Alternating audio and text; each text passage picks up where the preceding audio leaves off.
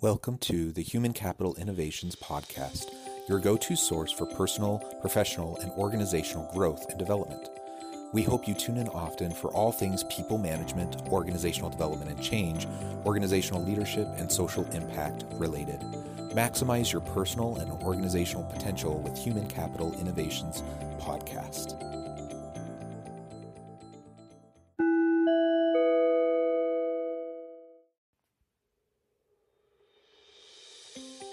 Welcome to the Human Capital Innovations Podcast.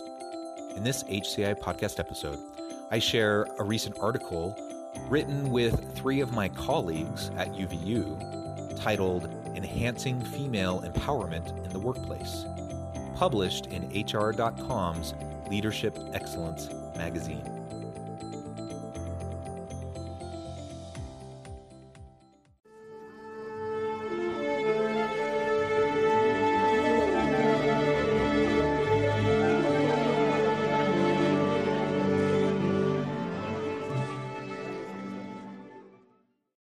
Welcome back to the Human Capital Innovations Podcast. Today, I just wanted to share the article that I wrote with several of my colleagues at Utah Valley University titled Enhancing Female Empowerment in the Workplace. This was published last week in HR.com's Leadership Excellence magazine in the November issue. I invite you to check out the link in the show notes and go read the article, but I'll be reading it for you here in the audio of this podcast episode. Enhancing Female Empowerment in the Workplace by Jonathan H. Westover, Maureen S. Andrade, Jacque P. Westover, and Angela Schill. Maria worked in a company where she demonstrated high levels of organizational commitment, putting in extra hours and sacrificing personal time.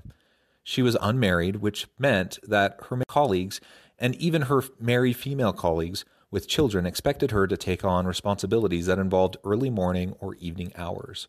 Her salary was lower than that of her male counterparts who were married and had families to support, in spite of the fact that she had the same level of education, had been in the organization the same amount of time, and had strong performance reviews.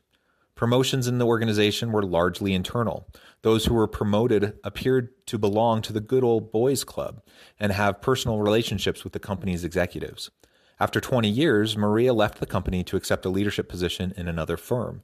The office she worked in was female dominant and her supervisor was a woman. Yet her coworker, a single mother, was allowed to come in late and leave early every day in order to accommodate her children's schedules. Another coworker with children had work at home arrangements part of every week and in the summer. Maria was expected to keep strict office hours in addition to attending evening events. After a few years, Maria applied for and was hired into an executive position. The environment was largely male dominant. She found it difficult to contribute to discussions and meetings because she could not insert herself into the conversation, so she tended to talk over people in order to get a word in. Her ideas were frequently attributed to someone else as if no one had listened to her or recognized what she said. She was also accused of being quiet. Her supervisor occasionally asked her to take notes in meetings when his administrative assistant was absent. When Maria presented proposals to the president of the organization, he would turn to the men in the room who reported to her and ask them what they thought. He mostly looked at his cell phone while she was talking. She also had very little decision making autonomy, and some of her male reports would suggest that she confer with her supervisor about an issue before arriving at a solution. The job satisfaction gender paradox. Many empirical studies have found that women tend to enjoy significantly higher levels of job satisfaction. However, this seems to be a paradox, as female workers are often receiving less pay, have less job autonomy, have fewer promotional opportunities, have less job mobility, lower chances of employer provided training, lower adjusted probabilities of receiving pensions and health insurance, experience more workplace discrimination, and experience more stress in the workplace than their male counterparts. Three possible reasons for this job satisfaction gender paradox include women have lower expectations than do men, so they are satisfied with less. Number two, women may be socialized not to express their discontent.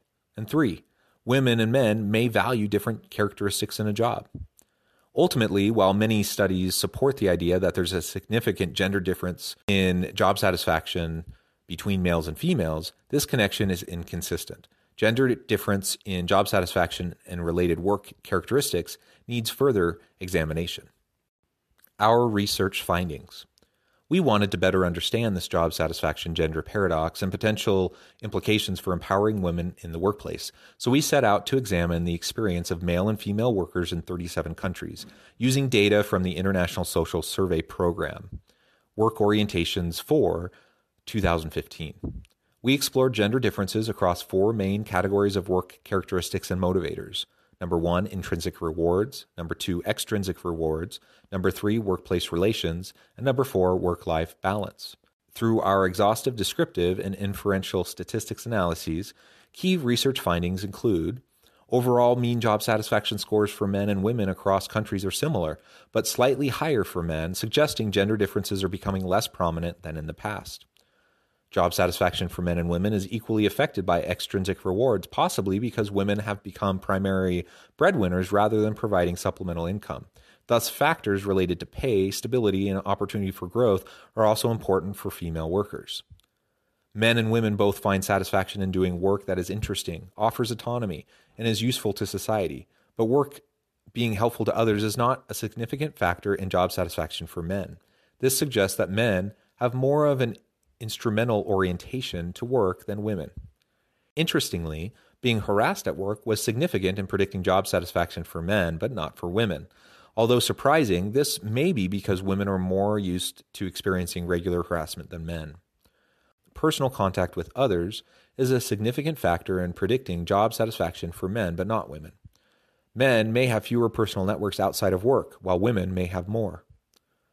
Working weekends and schedule flexibility are significant factors in job satisfaction for men, but increasingly not for women. As with harassment, this may be because women tend to have a heavier load in dealing with family matters and housework and may be more used to this reality than men.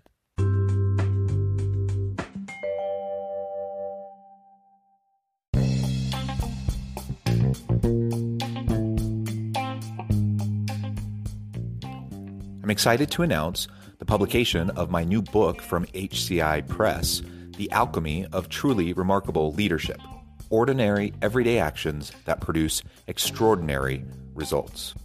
Consider how the nature of work has shifted over the past 50 years. With increased globalization, rapid technological advancement, and the shift in economic composition, the average job of today looks very different than the average job of 50 years ago. What will the jobs and organizations of tomorrow look like? Moreover, what does this all mean for organizational leaders? What are the core competencies and capabilities of organizations and their leadership that are prepared for continued disruption and geopolitical and socioeconomic shifts? Regardless of what the future holds, increasingly, leaders need to be socially minded, data driven, decisive, champions of talent, and disruptors of the traditional notions of leadership, teams, organizations, and work. The alchemy of truly remarkable leadership will help you to explore your own leadership competencies and capabilities and consider ways to apply and implement them into your workplace and personal life. I'm excited to share my insights with you.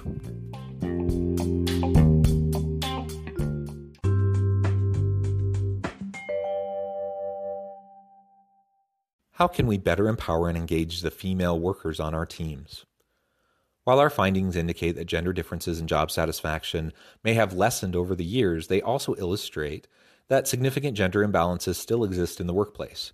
Drawing upon these findings and experiences like Maria's, we offer the following suggestions as to how we can better empower and engage women in the workplace. Get curious. Find out about the women we work with. Be interested and aware. Notice differences and watch interactions and meetings. See where more interactions and acknowledgement can occur. Holding informal lunches and celebrations for promotions or other occasions are also ways to connect. These actions provide opportunities to learn more about female team members and build better team unity. Getting to know a female associate beyond the superficial level removes tendencies to see someone as a two dimensional acquaintance and instead presents a multifaceted and capable colleague. Get honest be willing to look at our own subconscious biases. Hold trainings and discussions that encourage an honest look at potential beliefs we might possess but do not always recognize or admit. This is the first step in helping companies and teams recognize and reject potential stereotypical beliefs and antiquated practices that may still be occurring within the workplace. Get educated. Replacing old beliefs with informed ones can be easier to do by consulting pertinent research. For example, research indicates that women's contributions and leadership in the workplace lead to greater overall success in organizations. Findings like these can be a guide for implementing better practices to further empower and engage female team members while also bringing greater success to the team. Get real.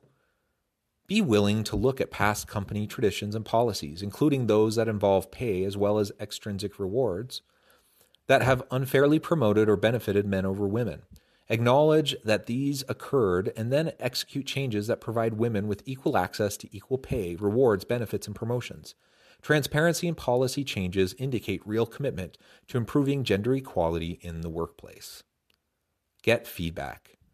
Provide multiple avenues for female employees to give feedback about their experiences on their teams without fear of retribution. Open a safe place for honest dialogue. Understanding the expectations, concerns, motivations, and requests from women on our team can help in making ongoing adjustments to policies and practices. These suggestions offer a vision of more effective and successful teams where rather than being excluded, hindered, undervalued, or overworked, women are consulted, validated, valued, and promoted. While past research has found that women enjoy higher levels of job satisfaction than men, our research points to signs that this may be changing on a global scale. In our research, job satisfaction scores are very similar between men and women, and though this could be a sign of positive trends to come, the driving motivators of job satisfaction provide a more nuanced view of these changes.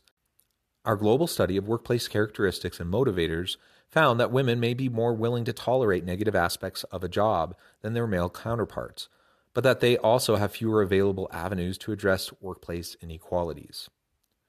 Further research is necessary to better understand the relationship between these workplace characteristics and motivators, but increased actions to empower and engage women are needed now.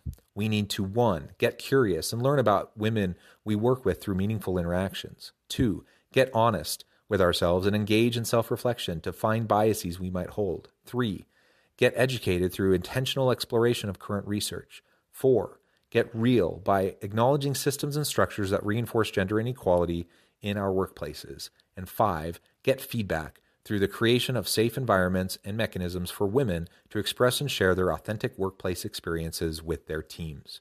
These actions will bring about enhanced female empowerment and engagement in the workplace and move organizations towards a more healthy culture of validation, inclusiveness, and personal value to all their employees. Thank you for joining me for this episode of the Human Capital Innovations Podcast. As always, I hope that you will stay healthy and safe, that you can find meaning and purpose at work each and every day, and I hope you all have a great week.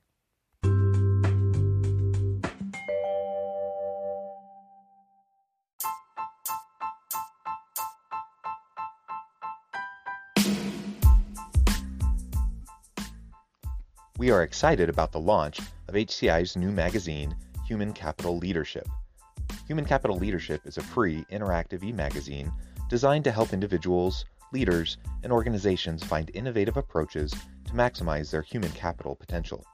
We will be publishing issues quarterly in August, November, February, and May. Check out the first issue and let us know what you think.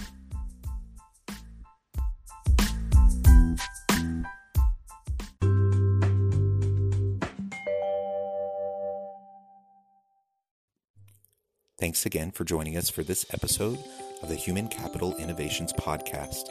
I hope you stay healthy and safe and that you have a great week.